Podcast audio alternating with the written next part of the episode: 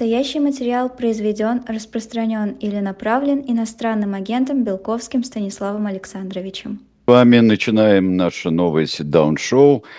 Каждый четверг мы собираемся в 15 часов по московскому времени. Станислав Александрович, добрый день. Сергей Александрович Мутман, рад приветствовать вас и всех собравшихся. Все собравшиеся уже здесь есть, и чат потихоньку начинает тоже работать. А, сразу первое сообщение в чате. Станислав уже не поможет Борису, он же последний надежден. Вот. Ну, а, все ведь пришло в чудесное совершенно состояние. Четыре, а, три плюс один. Один кандидат э, и э, три, которые в микрофон ту-ду-ду-ду-ду на заднем фоне. Ну да, три статиста, которые не отрицают, собственно, что за президентский пост они не борются и не собираются бороться. Это ремейк ситуации 2004 года, когда представители парламентских партий неожиданно выяснили, что у них нет ни малейших шансов себя достойно проявить, и выдвинули вместо себя фальш-панель. Тогда вот впервые Николай Михайлович Харитонов баллотировался от КПРФ вместо Геннадия Андреевича Зюганова, а Владимир Вольфович Жириновский, ныне покойный, выдвинул своего охранника господина Малышева Малышкина. Вот э, нынешняя ситуация точно такая же, только с поправкой на то, что это 20 лет спустя в чистом виде по Дюма. Значит, наводит на мысль, а что же будет 10 лет спустя. намекает ли это... Доброжелон будет президент. Да, намекает, намекает ли это на что-нибудь. Но в отличие от ситуации 20-летней давности, когда казалось, что ну вот так получилось, а потом, может быть, будет по-другому, а, и что с президентом РФ когда-нибудь досменится, сейчас такого ощущения вовсе нет. А, точнее, какое-то мрачное предчувствие черных лебедей и перемен существует, но оно не базируется ни на какой политической практике и ни на каких сценариях, и, не, и Вряд ли кто-то сможет убедительно обосновать, что в обозримом будущем мы можем ожидать каких-то существенных перемен. Поэтому, если тогда это была такая веселая буфанада, ах, как получается, что выдвигают вместо Жириновского Малышкина, сейчас это уже такой мрачно закономерный итог развития постсоветской политической системы в Российской Федерации. А что касается Бориса Борисовича Надеждина, как мне кажется, только пришло время начинать ему помогать. Потому что вместо абсолютно бессмысленного и беспощадного участия в президентских выборах он сделает что-то хорошее, может быть, Например, мне удастся сгрузить на него проект «Мета Россия», и я планирую прямо в ближайшее время это с ним обсудить непосредственно в эфире. Да, как, у как вас две надежды. А, две надежды ваши, насколько я понимаю, это Борис Джонсон и а, Борис Надеждин. Вот ну, два Бориса нет, вас, нет, да. Просто между ними можно загадывать желание, если оказаться в нужное время, в нужном месте. Но Именно оптимизм ситуации в том, что Борис Борисович оказался за пределами заведомо проигрышного проекта участия в президентских выборах, показав, что у него есть определенная база поддержки, что значительная часть недорогих россиян против такие войны и бесконечного управления Владимира Владимировича Путина, а значит, с этим моральным капиталом можно двигаться дальше. Если же бы Борис Борисович зарегистрировали, то, во-первых, он никогда не отмазался бы, если не от обвинений, то от подозрений в сговоре с Кремлем. От подозрений, да. Да, скорее, никаких, да. никаких э, человеческих сил убедить э, общество в обратном не было бы. Во-вторых, с ним могло случиться что-нибудь, не дай бог, как с Павлом Николаевичем Грудининым, кандидатом от КПРФ в 2018 году который был одной из э, ветвей, одним из подъездов администрации президента согласован, а другим нет.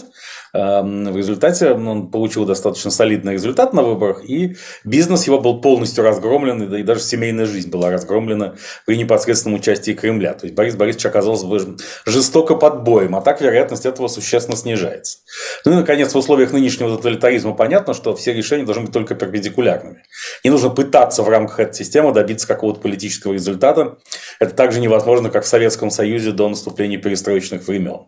Но трудно себе представить, правильно, где-нибудь на на выборах Верховный Совет 1985 года, где еще голосовал полуживой Константин Устинович Черненко, помните, если помните, в больнице, где начал падать. Да. И камера тогда первого, первой программы э, общесоюзного телевидения сделала все возможное, чтобы это не показать, но показала вряд ли могли представить, что вот кто-то придет на выборы, ну, да, и, сказать, и становится где-нибудь депутатом Верховного Совета СССР вопреки воле КПСС. Кстати, тут я не могу не вспомнить, сам себя не процитируешь, никто не процитирует, а, свой длинный довольно э, рассказ «Зюльт», опубликованный 10 лет назад и посвященный последним годам правления Леонида Ильича Брежнева, где, собственно, сюжет начинается все с того, что Леонид Ильич и Андрей Дмитриевич Сахаров баллотируются в одном и том же андомандатном округе в Москве на выборах Верховный Совет СССР, правда, в 1980 году. И Андрей Дмитриевич э, решительно обходит Леонида Ильича, там в, в, в начале я всем рекомендую почитать. э, Леонид Ильич сидит на даче и смотрит э, интервью, которое академик Сахаров дает Владимиру Владимировичу Познеру. И, и там, собственно, главная мысль, которую проводит Андрей Дмитриевич, среди прочего, что его соперник Леонид Ильич Брежнев – каннибал. Он он ест людей. А, а почему он каннибал? Потому что он бывал с визитами в Центральноафриканской империи у императора Жана Беделя Бакаса, и там ему явно подавали человеческое мясо. В общем, после этого интервью рейтинг Андрея Дмитриевича Сахарова м, продолжает расти, а Леонида Ильича падать. И, в общем, по- под влиянием э, во многом этого, а также несчастной любви, Леонид Ильич решает вести войска в Афганистан. Так что, в общем, про- про- прошу любить и Ну да. Но в фантасмагорическом порядке такой сюжет возможен, но не в реальности. Поэтому сейчас я рассчитываю убедить Бориса Борисовича использовать его политический капитал и ресурс, э, дозаработанный на этой кампании, вот, вот именно для поиска неких перпендикулярных решений. Ну да, здесь, э, между прочим, вот такое подтверждение, э, подтверждение обычности всех приемов на выборах, оно оказалось, э, оказалось не неожиданным, но оно как раз, э, это какой-то хороший такой вот знак, потому что все так же, но оказалось, что ну, достаточно существенно существует э, количество людей, которые э, готовы подписаться и готовы были бы голосовать за человека, э, призывающего остановить СВО. Да, разумеется. Сейчас только, сейчас только важно, чтобы Борис Борисович не совершил каких-либо невынужденных ошибок, например, не призвал бы э, голосовать за э, господина Дованкова от новых людей, от партии «Новые люди». Но, А. по-моему, он далек от этого, по-моему. Это, ну дай бог, такие голоса звучат, просто утечки идут. И вот кто-то, кто-то уже врывается в информационное пространство и говорит, а вот есть близкий по духу э, и, и программе к Надеждину кандидат, это Владислав Дованков. Я на всякий случай обращаю внимание аудитории, что в нашем восприятии ничего общего между ними нет и не может быть. Поскольку, возможно, господин Дованков э, умен, красив и великолепен во всех смыслах, но он представляет партию «Новые люди», которая официально поддерживает спецоперацию Z до победного конца, абсолютную монархию Владимира Владимировича Путина и голосовала за разные репрессивные законы, включая конфискацию имущества нелояльных Кремлю людей.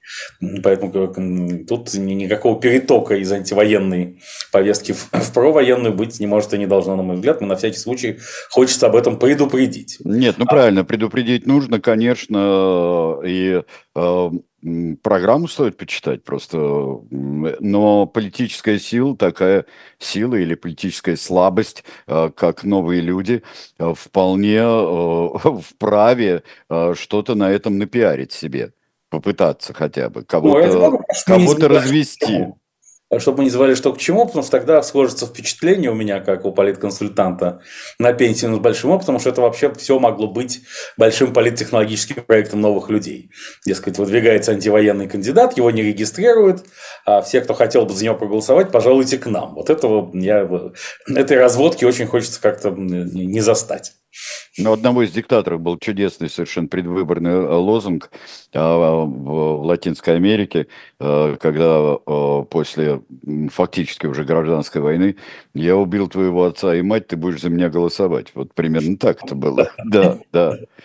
Совершенно верно. Там, как мы знаем, сегодня 11 э, подписей мертвых людей было обнаружено у Бориса Борисовича Надеждина. И здесь э, я пожалел, что это давно уже не, не политконсультант, потому что, ну, во-первых, здесь можно было бы сразу вспомнить Джозефа Байдена, который на днях э, разговаривал с Франсуа Миттераном и Гельмутом Колем, по его утверждению. И что, чем Надеждин хуже Байдена, в конце концов? Почему, так сказать, он не может с- с- не- немножко подписи подчеркнуть с того света? А, и, и приходит на ум сразу неплохой слоган э, «Увидеть Надеждина и умереть». Ну Есть да. Есть такой Да. анекдот, чем Париж отличается от мужчины, э, тем, что Париж всегда Париж. Так вот, э, Надежда ничем не отличается от Парижа. И тоже, так сказать, можно по- подписаться, вернее, за него, а дальше как, э, как пойдет. Да, ну все это, конечно, все это, конечно, интересно. Э, и э, да, Чарльз Тейлор из Либерии, конечно, да, мы сами про него делали. У меня немножко, вы понимаете, после э, более чем 70 передач о разно, разного рода тиранах, они немножко у меня так как много общего, они не, чуть-чуть да. начинают сливаться. Вот. А, так что, но на самом деле вот этот, э, этот фокус всегдашний с неправильными подписями, вот как ни старались люди, как говорил Лев Николаевич э, Толстой, э, но э, все равно какие-нибудь подписи оказываются неправильными. И вот эта штука с 60, э, там, 60 тысячами, где оказывается, именно в них оказываются все неправильные подписи обычно. Сколько раз мне не рассказывали, сколько, как это делается, я так, честно говоря, и не понял что тут правда, что тут истина. Ну, мне кажется, ковыряться в этих деталях просто бессмысленно. Ясно, что машина работает так, как должна работать, и найдет все, что ей нужно. И объявит любые подписи неправильными. Именно для этого, собственно, был исключен механизм избирательного залога, потому что залог вроде внесли и внесли, да? Но, так сказать, он, придраться к нему невозможно. Хотя при желании придраться можно... Ну, как же невозможно? Можно, запросто можно что-нибудь придумать. Нет, ну, придумать можно, можно всегда. Ну, собственно, просто деньги-то они ими остаются, но ну, всегда может сказать, что залог там поступил на 7 минут позже, чем, был, чем требовалось по закону. Его может держать банк, чего-нибудь, э, так сказать, или деньги безналичные будут не того цвета. Это все, то есть, когда мы говорим о тоталитарной системе, все это практического значения не имеет, на что мы жалуемся. Принимается решение, допускать кого-нибудь кандидата до выборов или не допускать. А дальше, как обосновать это решение, тоталитарная машина власти всегда найдет. Ну да. А, так что, в общем-то, праздник не испорчен. Нет, праздник только праздник. начинается. Праздник только начинается, потому что мы избежали участия Бориса Борисовича в бессмысленной, вот, э, в бессмысленной попытке доказать, что он может получить, занять второе место после Владимира Владимировича Путина. Бессмысленный потому, что этого Кремль никак бы не допустил, используя все имеющиеся в распоряжении ресурсы, и потом пришлось бы оправдываться и говорить, а вот нет, вот это, сказать, это мы не виноваты, что не, Борис Борисович не получил 10%, а зачем? Лучше сразу сосредоточиться на, на проектах, которые могут быть полезны в практическом измерении. Да, а, но попытка зачетная. И, а, и своим а, видимым неуспехом, вот этим официальным неуспехом, она становится еще более зачетной, на мой взгляд. Вот так что Разумеется, что... вывод под нашим разговором с вами сейчас. Безусловно. Именно так. Не буду повторять, или вернее повторю мысль о том, что если бы Борис Борисович сегодня зарегистрировали, то у многих это вызвало бы острое чувство недоверия к происходящему. Изумительное совершенно было Э, предположение, что интервью э, Путина Карлсону было для отвлечь того, внимание, чтобы да. отвлечь внимание. Это, на мой взгляд, это просто э, из ума опупительное э, предположение. Ну, это же очевидно, потому что Владимир Владимирович просто не знал, зарегистрируют Надеждина или нет. А, поэтому он и попросил Такера Карлсон дать интервью как можно скорее. Вот оно будет предстоящей ночью. При этом легендарный Такер Карлсон умудрился все-таки продемонстрировать глубинную и неискоренимую русофобию традиционного американца, как бы на словах он не был лоялен России и ее, ну, даже ее нынешнему руководству, потому что вот сам факт, что интервью выходит в 2 часа ночи по Москве, это значит, что недорогие россияне не смогут смотреть его в, в актуальном режиме, да, или они должны не спать. Как можно так пренебрежить? Должны не спать. И так вот, э, и э, это тоже своего рода, я думаю, это согласовано. И это своего рода проверка, э, проверка лояльности. Но, но мой критик, безусловно, сказал бы мне, что это я просто ничего не понимаю. А интервью рассчитано на одного зрителя, Владимира Владимировича Путина, а он, как мы знаем, сова. Не только в силу в смысле своей мудрости, превосходящей небо и землю, но и в смысле графиков. У него все расписание сдвинуто сильно в сторону ночи. И это, кстати, отфиксировано даже в сериале «Карточный домик», где там выступает с посланием к это State of the Union Address, посланием к положению в стране. Mm-hmm президент, играемый Фрэнк Андервуд, который играет, играл тогда еще не отмененный, не упраздненный Кевин Спейси. И его спрашивают, а сказать, что когда президент Петров-то в Москве узнает, что вы сказали? Лайн он узнает, конечно, он не покинет, не, не пойдет спать, пока все не посмотрят, отвечает Фрэнк Андервуд. Вот так, я, я думаю, безусловно, Владимир Владимирович, и поэтому он ложится в 4, здесь, я думаю, он пытается подражать товарищу Сталину, который, кажется, ложился в 4 и встал в 11, да, где-то. Вот э, примерно по такому же графику живет Владимир Владимирович, и поэтому, как с 2 до 4 утра будет интервью, а дальше вот оно уже утром появится на сайте Кремля, и как э, говорят недобрые, а может, наоборот, очень добрые языки, вот все эти обращение в 6 утра по поводу начала не войны, это все, естественно, записывалось накануне, в ночь. Ну да, да. Ну, ну вот, хорошо. А, завтра и узнаем, что там а, рассказал нам Владимир Владимирович Путин, вернее, не нам, а Карлсону.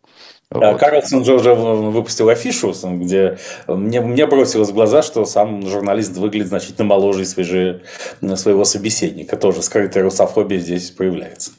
Вот. Ну Но, да, да, да хорошо. Нужно... Нет, это их привычка просто буржуазной журналистики, любой. Это привычка э, давать актуальные портреты тех, кого ты интервьюируешь и так далее. А вот нормальные портреты, там, Горбачев с пятном, там, ну, еще и так далее, и тому подобное.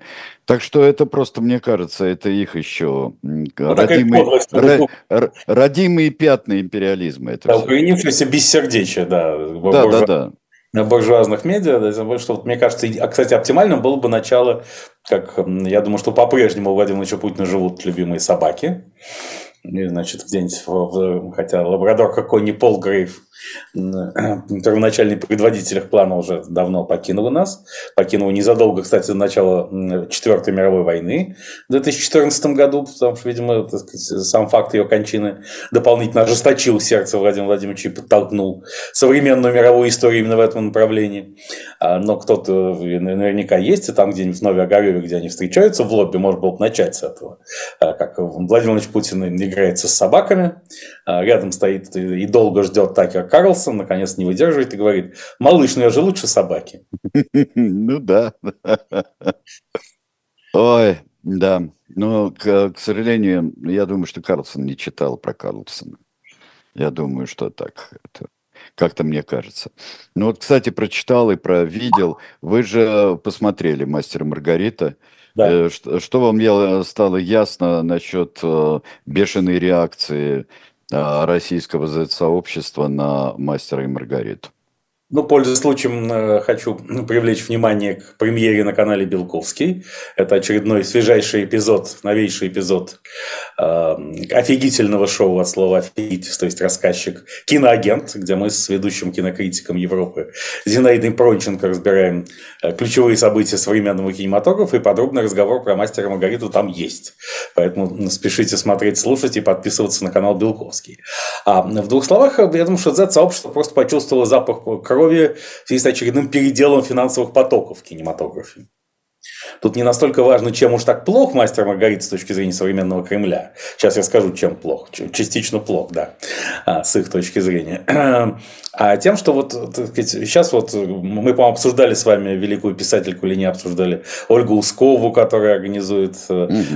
на издательство СТ э, в связи с под видом наезда на Владимира Георгиевича Сорокина, наезд на издательство СТ, который все еще, оказывается, продолжает издавать неправильных литераторов. И не пришло ли время это издательство СТ, крупнейшее в России, изъять у него нынешних собственников, будь они хоть трижды лояльны Кремлю, и передать тем, кто ни Сорокина, ни Акунина, ни Быкова, ни Улицкую издавать не будет.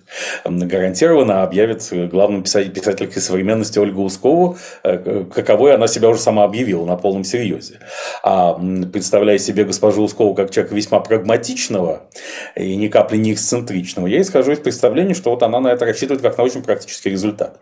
Что в Кремле скажут, как, как вот шаман, главный певец у нас шаман, а главный писатель Ольга Ускова. И, как говорил Сергей Владимирович Михалков, наш с вами кумир, переходящий как красное знамя из программы в программу, в ответ на претензии к его тексту гимна отвечал «заиграет, встанешь». Да, заиграет, да, встанешь. Да, да, так и здесь. да, да. Кремль да. сказал, что это все великое, вот и будет оно великое, и рта ты в другую сторону не расскажешь.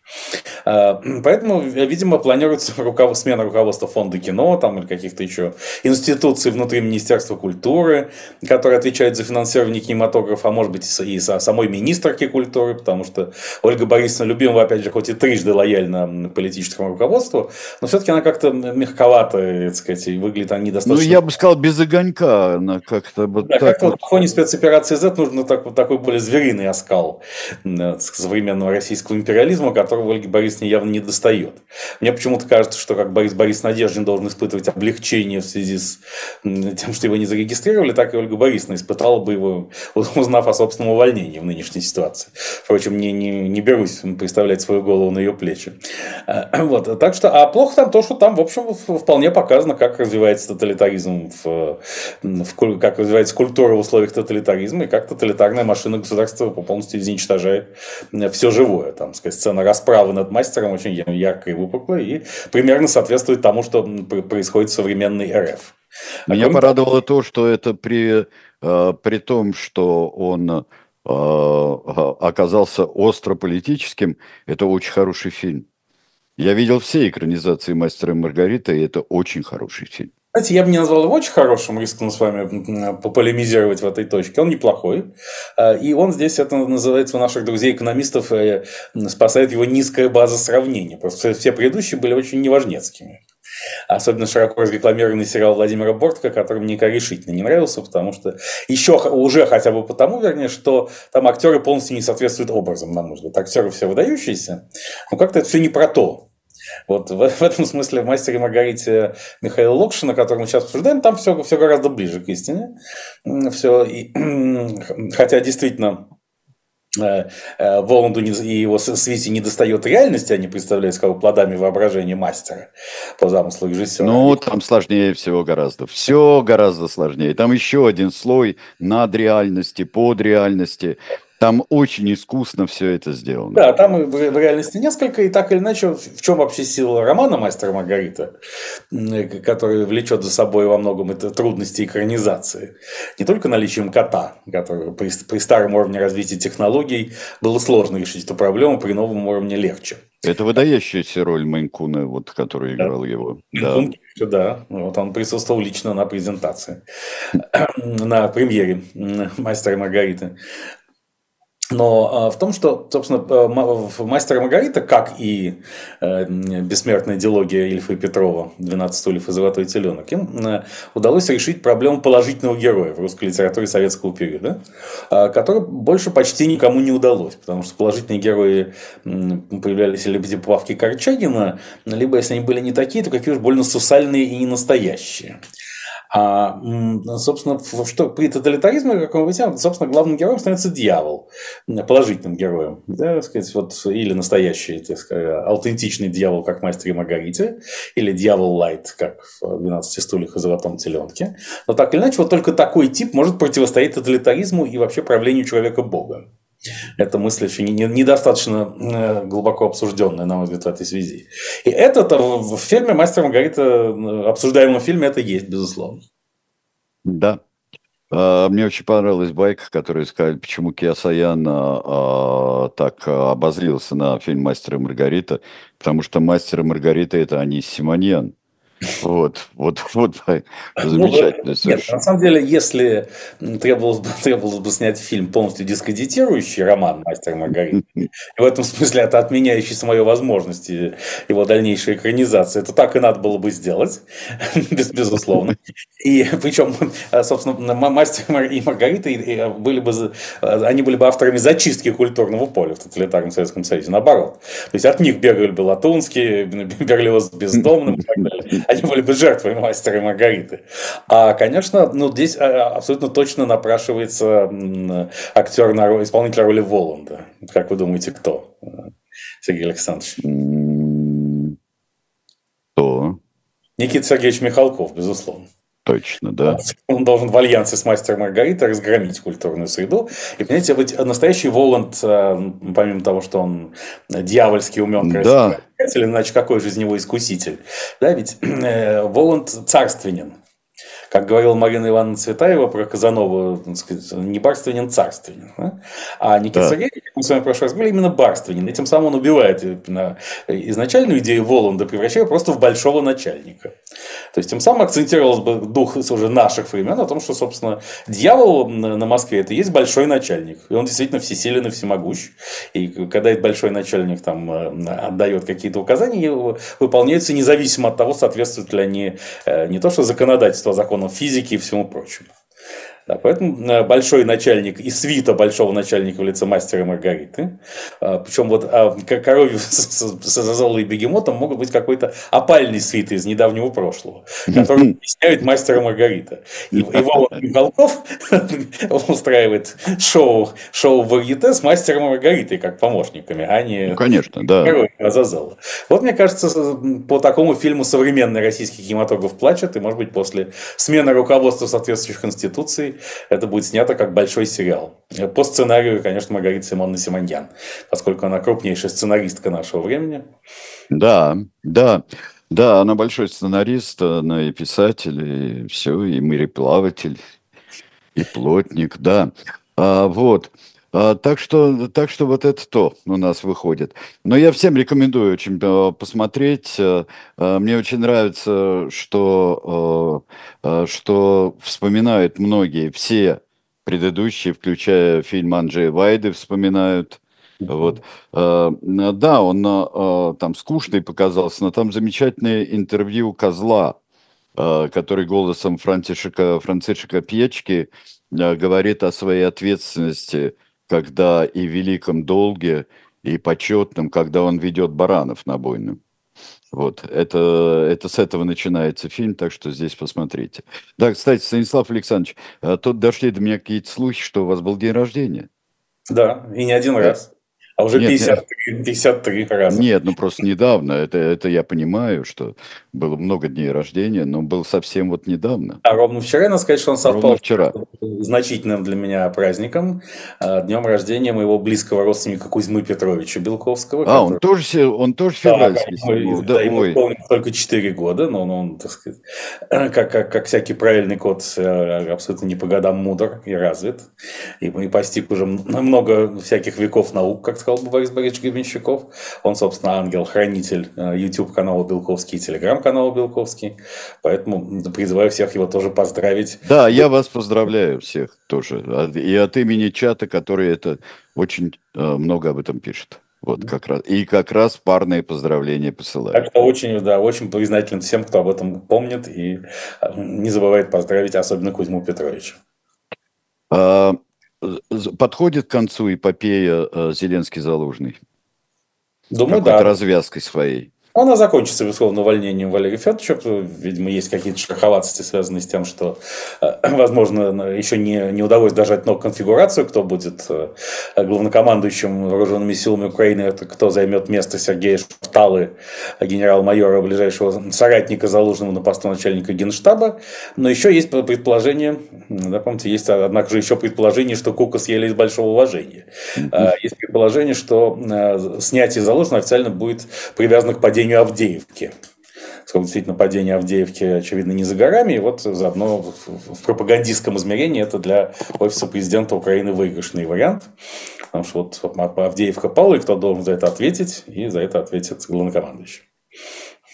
Ну, я думаю, что даже, даже при всем при том, это только, только был бы предлог, и Э, все и в Украине, и, мне кажется, и за ее пределами, в общем-то, догадываются, что здесь гораздо более глубокие причины. Ну, да, все, все все понимают, но сам э, Владимир Александрович Зеленский в недавнем интервью итальянскому телеканалу Рай Уно э, преподнес это как вообще большую, большие перестановки в его команде. То есть, возможно, еще и потому отставка Валерия Залужного задерживается, что она будет не единственной.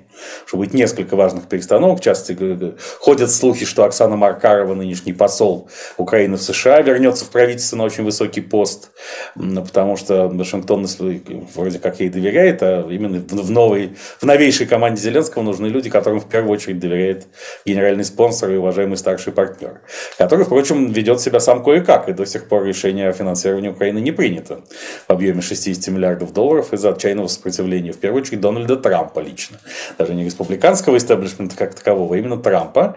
И становится все более понятно, что Трамп не только готов поставить ключевые вопросы современности на, на карту своей победы на президентских выборах, то есть что для него гораздо важнее репутация Америки и ее роли в, в нынешнем мире, а это само себе вызывает подозрения. Ну, как вы знаете, я никогда не был излишне критичен к Трампу, вовсе его не отвергаю, его президентство ознаменовалось рядом положительных весьма решений с далеко идущими правильными последствиями типа соглашения Авраама, но когда человек обуреваем местью и сведением личных счетов, идеей сведения личных счетов, это плохой кандидат в президенты любой страны, тем более по-прежнему единственной глобальной сверхдержавы.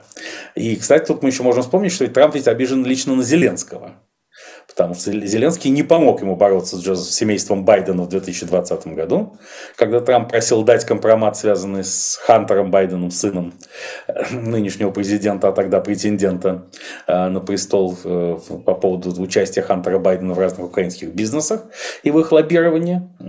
Это дело зависло, в итоге, значит, Трампа обидели, и сейчас, видимо, он напоминает Зеленскому, что вот так вот он ничего не забывает. А такая злая память – плохой спутник крупного государственного деятеля, особенно в переломный момент истории. Да, а, это, это да. Ну вот вообще-то а, ситуация, которая... Но там и были огромные сложности, и с помощью Израиля были огромные сложности. Ну, сейчас будем надеяться, что вообще главный же вопрос все равно это миграционный пакет. Потому что Дональд Трамп ясно дает понять, что нельзя договариваться с Байденом по вопросам миграции, потому что тогда получится, что Байден эту проблему решил. А решать эту проблему должен только Трамп и только через год. То есть фактически Трамп хочет, чтобы действовать по принципу чем хуже, тем лучше, чтобы ситуация с нелегальной миграцией стала совсем тяжелой, и на этой волне он и победил. Поэтому с точки зрения Украины и Израиля лучше, чтобы пакет был разделен, и вопросы помощи Украине и Израилю были отграничены, от, разграничены с э, темой нелегальной миграции, чтобы это рассматривалось по отдельности. А, да, а, это важно. Э, конечно. Но вот сейчас э, есть еще такая тенденция, что, конечно, э, конечно, во всяком случае уходит внимание от Украины, а потихоньку уходит от Израиля. Куда перемещается центр внимания? Ну, как Такер Карлсон, деньги, деньги, следует, ну, вот, деньги да. следует за учеником. Ожидать... Здесь уже выскочил человек и начал капслоками от нас требовать, будто здесь есть остановки по, э, по требованию. Э, так поговорите о Такере Карлсоне. Он опоздал просто, и о Такере Карлсоне уже говорили. Нет, вот. я, собственно, внимание к Израилю ослабляется с тем, что война тоже затянулась что, с одной стороны, это она не стала глобальным конфликтом. Исламские страны в целом не поддержали Хамас и не захотели сильно в это втравливаться, как мы видим. А, на этом фоне, кстати, напоминают о себе разные третьи силы в э, палестинском мире, вот так называемая палестинская национальная инициатива во главе с э, э, Мустафой Баргуди, в создании которой некогда участвовал известный арабский интеллектуал Эдвард Саид, который хочет противопоставить себя и Фатху, Абу Мазан и Хамасу.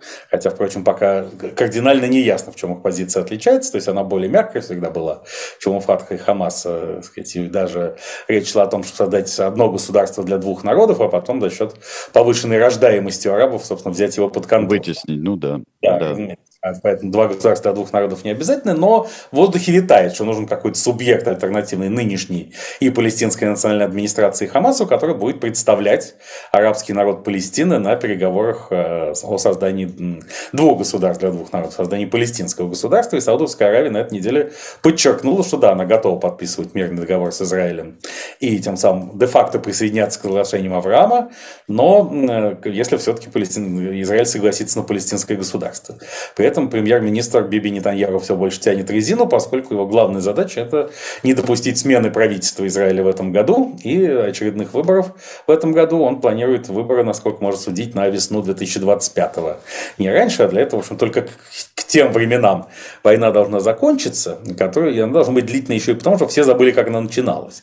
Ну, все, конечно, не забудут, но чтобы многие забыли, как она начиналась, и чтобы уже вопрос о том, почему Израиль оказался к ней так не готов, и какова мера ответственности за это действующего премьера и правительства, был второй и третьестепенным. То есть отвлекается внимание не только от самих сюжетов, но от, от их трактовок, которые еще недавно э, были доминирующим в общественном мнении. То есть если в 2022, например, весь мир ужаснулся тому, как можно устроить агрессивную войну в Европе, то сейчас скорее речь идет об усталости определенной от вообще самого сюжета войны в Европе, который проявляется в разных э, соцопросах. И, э, естественно, внимание может в любой момент переключиться на Тайвань, если уважаемые китайские партнеры захотят решить вопрос силой. И надо сказать, что многие Э, генералы и капитаны э, сегодняшнего крупного бизнеса уже ищут способ переноса с Тайваня некоторых производств, в первую очередь полупроводниковых, чтобы не рисковать так. Если это случится, то вероятность военного решения тайваньской проблемы возрастет. Я думаю, что если это актуализирует сюжет, то ближе к 2028 году, когда председателю Си Цзиньпину нужно избираться на свой очередной срок, очередной бесконечный срок, а в условиях в общем, тяжелых экономических проблем Китайской Народной Республики это не так просто, и нужно Э, вот тут вот, тайваньская война может прийтись очень ко двору, с учетом того, что цена человеческой жизни в Китае не очень велика, и можно положить несколько сот тысяч человек ради решения э, крупнейшей исторической задачи. Но э, все переключается на выбор в США, конечно, они становятся главным сюжетом. Потому что то уже как Трамп готов принести на алтарь своей собственной победы и Украину, и Израиль, и, собственно, ситуацию с мигрантами, показывает, что мировой войны не будет, но борьба за мир будет такая, что камни на камне не останется. Ну, похоже на то. Я хочу сейчас э, э, предложить прерваться буквально на несколько секунд, э, потому что я бы хотел еще одну книжку, которая в шоп «Дилетант Медиа» есть. Называется книга «Вдова шпионка». Это книга Марты Петерсон, которая прошла как агентесс ЦРУ, прошла от Лаоса до московской тюрьмы. И э, это замечательная совершенно книга, очень интересная, ее стоит купить. И надо не забыть, что осталось еще неделя до выхода, э, до выхода э, нашего графического романа «Спасти княжну Тараканову». И э, так что вы можете еще предзаказать, заказать и э, эту книжку шестую из серии можете получить из серии «Спасти». Так что вот что я хотел вам э, предложить. Да. Вот. В, в эту минуту я обычно рекламирую YouTube. Да-да-да. Да. Частично уже случилось, мы говорили о да. премьере э, новейшего эпизода офигительного шоу «Киноагент» нашего Зинаиды Пронченко. А еще на днях была премьера нового проекта OMG, Oh My God, который мы делаем с известным профессиональным протестантским проповедником, хочу заметить, в отличие от меня, дилетанта, э, украинским, украино-американским журналистом Питером Залмаевым. Поэтому прошу тоже любить и жаловать и подписываться на канал Белковский. Вот, а тут у нас э, совершенно сенсационная, э, конечно, вещь. Никто и не думал, что Ильхам Алиев будет переизбран на очередной свой какой же, 19-й, нет, пятый, по-моему, срок у него э, срок, и он стал президентом Азербайджана. Вот, мы, мы, очень, мы, мы очень волновались, в общем, бессонница. Да. И голосовал Ильгам Гейдарович, как кажется, в Ханкенте, то есть в Степанакерте. Чтобы показать, что... Еще раз напомнить о своем выдающемся историческом достижении победе в э, Карабахской войне. Кстати, еще помимо выборов Гейдара Ильича, тут э, произошло интересное, случился юбилей помимо дня рождения Кузьмы Петровича Белковского, праздник номер два, который отмечается в эти дни, это 300-летие Российской Академии Наук. И, знаете, бывают такие ситуации, когда вот умирает какой-нибудь известный политик или писатель или художник, и ты ловишь себя на крамольной мысли, что тебе казалось, что он умер уже давно. Потому что он, что он еще был жив, оказывается. Да. Вот с Российской Академией наук происходит нечто подобное, на мой взгляд. Потому что, во-первых, вот сегодня Академию поздравили премьер-министр Мишустин и вице-премьер Чернышенко. А из этого вытекает только одно, что президент Путин ее не поздравил. Это уже не его уровень, поздравлять Российскую Академию наук. А накануне еще появилось интервью нынешнего президента РАН Геннадия Яковлевича Красникова, бывшего директора завода «Микрон» в Зеленограде, а, где он объяснил, в чем смысл бытия Российской Академии Наук и российской науки вообще. Он состоит в том, что его, Красникова, только что сделали непостоянным членом Совета Безопасности РФ. И вот с этого момента, сказал Красников, а, желающие могут посмотреть это видео в телеграм-канале Белковский, а, Российская Академия Наук э, будет востребованной. То есть она была предыдущие 299 лет, 364 дня не востребованной, но с тех пор, как Красников оказался в Совете Безопасности, все. А, перед российской наукой открываются широчайшие перспективы.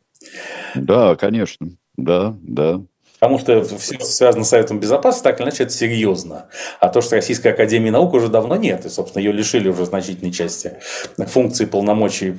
Она пала, жертвой пала в борьбе роковой с кланом Ковальчуков, потому что Михаил Валентинович Ковальчук, который неформально главный российский ученый на сегодняшний день, президент Курчатовского института, и идеолог, как бы автор э, экзогенного научного сознания Владимира Владимировича Путина, он, в общем, не скрывал никогда, в общем, своей нелюбви к э, Академии наук, потому что сам он академиком так и не стал, оставшись членом-корреспондентом. И один из смыслов реформы, проведенной около десятилетия назад, в том, чтобы академиков и членкоров приравнять одного к другим, а все, все имущество и деньги отобрать в Российской Академии наук и передать, э, так сказать, научным центрам и всем прочим, взаимодействующим напрямую с бюджетом и э, там, соответствующими организациями. Кажется, была создана организация ФАНО, Федеральное агентство научных организаций. Э, существует ли он по сей день, я уже не помню. Изначально его главой был Михаил Котюков, который сейчас губернатор эм, Красноярского края. Но так или иначе, Российскую Академию наук будут добивать, это очевидно. И поэтому ее 300-летие в этом смысле так грустный праздник. Но зато теперь президент Академии наук чувствует себя, если не в полной безопасности, а, то Совете, э, закон безопасности. То, то Совете хотя бы безопасности, да, ну, безопасности но, там, Совета. Он, он не постоянный член, я в этот момент Ну подумал, вот поэтому я сказал, что не полный. Помню, что вот Академия наук э, Советского Союза, государства признанного тоталитарного, все-таки так и не лишила э, Андрея Дмитриевича Сахарова статуса академика, сославшись на то, что нехорошо это и так не приняли, и так только в нацистской Германии поступали.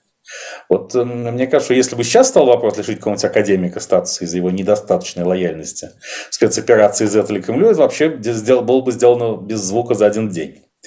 Ну, не, э, я не уверен. Э, э, я не уверен, что так бы вот все-таки и ученые бы быстренько все это проголосовали. Мне кажется, что в составе и академиков, все меньше. Члены-корреспонденты э, есть, э, э, есть люди, которые не стали бы этого делать. Да, но... Есть люди с чувством собственного достоинства. Просто. Академия как организация, мне кажется, этот вопрос решил бы очень быстро, и в этом смысле мы имеем возможность сравнивать тоталитаризм сегодняшний со вчерашним. Нынешний технологически гораздо более продвинут. Потому что одной из важнейших задач путинской государственности на всем протяжении существования было уничтожение любых независимых корпоративных структур. Ну, что вот ни ученые, ни художники, ни режиссеры, ни спортсмены, никто не чувствовал себя какой-то обособленной кастой, которая может проявлять политическую нелояльность и быть независимой от государства. Нет. Ты может быть кем угодно, но только в полной зависимости от этого государства и в четком представлении, что без государства здесь ничего не делается. А раз ничего не делается, то ты должен во сне целовать руку Владимира Владимировича Путина. И когда ты просыпаешься, тебе не должен быть страшно. Ты должен понимать, что это в порядке вещей.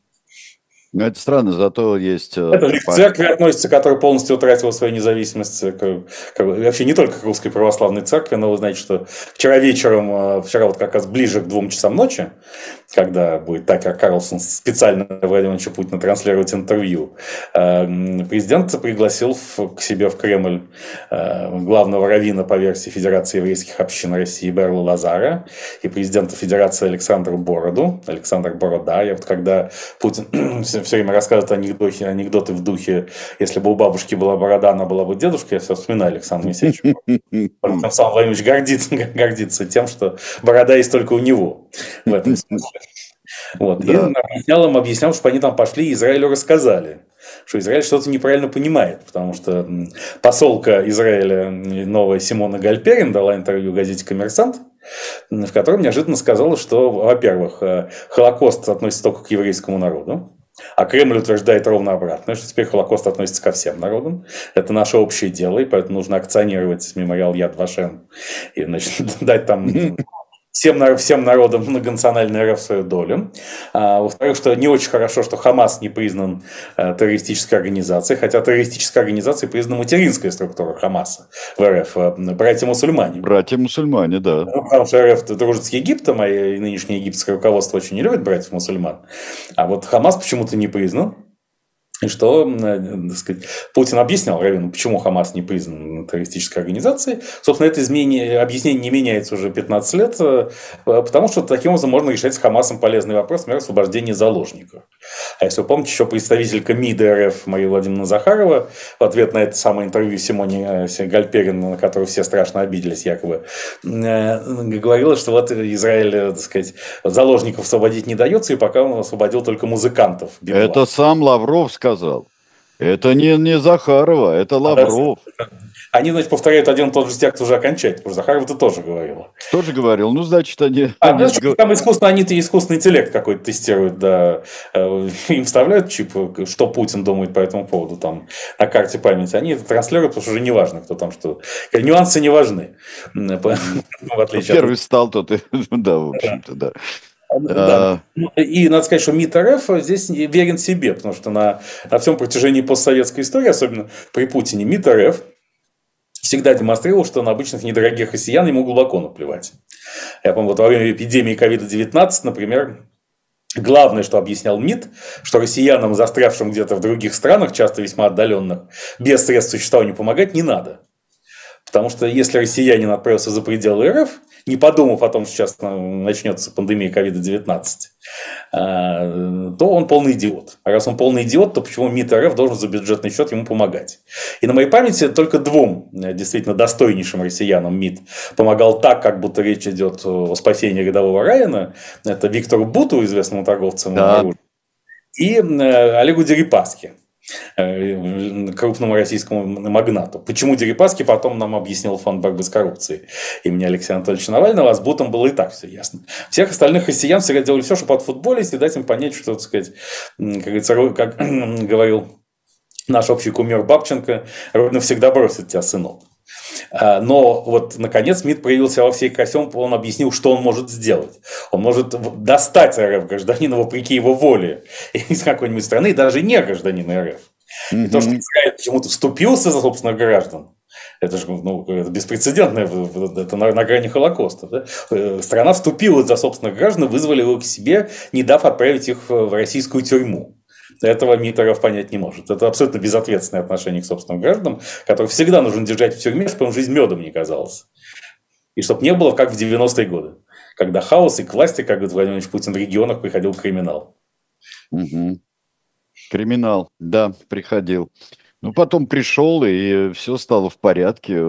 Криминал просто пришел и успокоился, А да. проблема не в том, что он приходил, а в том, что он еще иногда уходил. А вот это уже лишнее. Да, это уже лишнее. А, Что-то у нас какой-то завис небольшой, э, э, Станислав Александрович. Нет, меня не видно и не слышно. Нет, э, там изображение у нас э, А зависло. так слышно, нет? Потому что вроде А слышно прекрасно. Вот. не могу, а, не, не могу все, точно сказать. все, Да. все отвисло, все замечательно. Все отвисло. А Нет, ну МИД РФ, но с другой стороны, вот вы говорите, что не должно быть независимых корпораций, но корпорации это существуют э, в корпоративных государствах, существуют не для того, чтобы быть независимыми, а для того, чтобы э, вне их не было никакой возможности э, кем-нибудь быть. То есть, если, да, да, то есть э, это и на разве был независим союз писателей, вышеупомянутый союз журналистов или, или что-нибудь еще? Это корпорация, это вот э, лицензия на твою профессию. Вот и все. Но все равно, все-таки даже в, э, сказать, даже в советское время определенные островки независимости от этой корпоративной культуры были, и даже Борис Леонидовича Пастернака так и не, не исключили из Литфонда. Сейчас, Да. безусловно, вылетел бы оттуда со страшной силой. Ну, конечно, со страшной силой, но это все недоработки. А, тоталитаризм советский был все-таки несовершенен. Он был тоталитаризмом, но все-таки в нем какие-то несовершенства и недостатки были.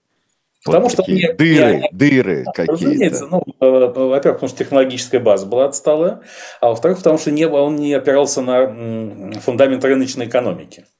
А, потому что когда речь, вот, когда ставится вопрос в, в категориях передела рынка, одних писателей, там, режиссеров э, и прочих запрещаем, а ресурсы бросаем на, на тех, кто за спецоперацию Z, тут э, возникает сразу огромная сетевая структура добровольных помощников, которые кричат нам, конечно, все это должно достаться нам. Возникает целая среда профессиональных доносчиков, которые уже сказать, не скрывают, что они э, занимаются этим делом, и становятся крупным бизнесом. Как в свое время платили деньги за депутатские запросы, так я думаю, что будет уже рейтинг доносчиков с тарифами, чтобы донос работал, обрабатывался как можно быстрее. И все, все сказать, мы стоим, безусловно, уже не на пороге этого, а даже несколько за порогом. За порогом. Да, все-таки, конечно, конечно, мир стал гораздо совершеннее, и какая-то жалкая а, чужая комната в коммуналке – будь то даже в коммуналке из трех комнат, это все равно не то. И грамоты вот эти какие-то, значки, звания, это все какая-то ерунда. А вот сейчас все серьезно просто. Так, вот тут э, Адам Рамзанович Кадыров, 16-летний. Вот Адам Рамзанович, да. Замечательно. А вот прямо из пионеров он, из пионеров генералы, вот просто вот так получилось. Да, вот сейчас только что он побывал во главе чеченской делегации на неких соревнованиях спецназовцев в Объединенных Арабских Эмиратах, и нам показали, как всем вручили золотые медали, в том числе и ему, хотя он в соревнованиях не участвовал. Но он поддерживал это дело, а это уже одно заслуживает золотой медали. Правда, потом э, из Эмиратов донес, донеслась весть, что чеченская команда Ахмат заняла восьмое место. Но, так сказать, тут э, в диалектика, почему за, за восьмое место не дать золотую медаль? Потому что ведь есть, наверное, платиновые, бриллиантовые медали. Бриллиантовые медали, да. да Урановые да. медали. Сегодня, кстати, объявлено, что США наращивают э, импорт э, российского урана, несмотря на все разногласия между двумя странами.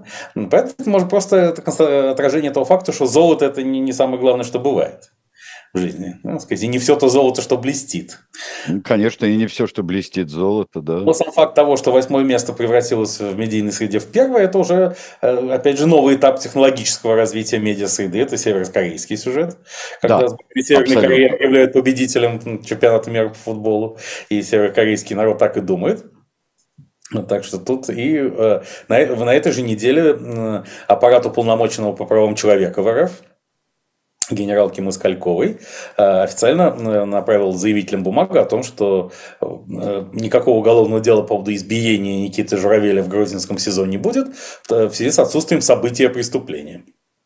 Как? Избили в СИЗО – это не событие. Я согласен, событие – это премьера какая-нибудь крупная. Или интервью Владимира Владимировича Путина Такеру Карлсону. А, это ерунда, что кто-то кого-то избил в СИЗО. А, поэтому, мне кажется, нужно ввести даже в, в, в уголовное право термин «ерунда преступления». Не событие преступления, а есть ерунда преступления. Ерунда преступления, общем, да. Если э, тот, против, против кого совершено преступление, не очень важен, он такой недорогой россиянин, не влиятельный, не входящий ни в одну корпорацию или клан, ну, подобно тому, как среднестатистическому россиянину, зависшему э, где-то там в Южной Америке или в Африке во время пандемии COVID-19, то, э, в общем, нужно заведомо вывести его с действия уголовного законодательства. Пусть сам разбирается.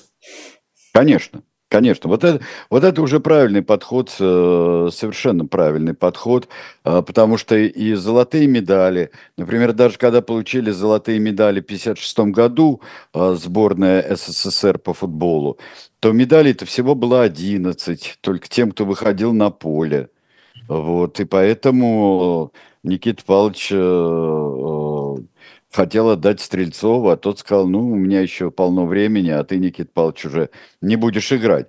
И из-за этого приходят какие-то трагические ситуации. А сейчас надо всем, и начальнику делегации, и замначальника делегации, то есть всем давать надо медаль.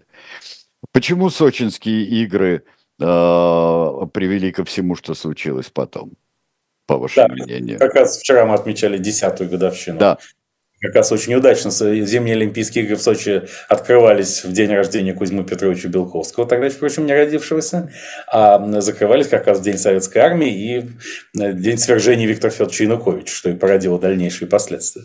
Да, потому что слишком все хорошо закончилось для Владимира Путина.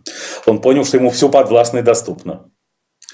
А, и тут поэтому любая неприятность все воспринималась как заговор мирового порядка против него.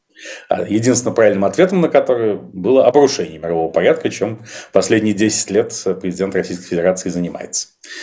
И, конечно, э, здесь путинская уверенность в том, что ему все подвластно и доступно, вот именно тогда, в дни, в дни Сочинской Олимпиады, э, достигла максимума. И сыграла злую шутку не только с ним, но и со всем окружающим миром.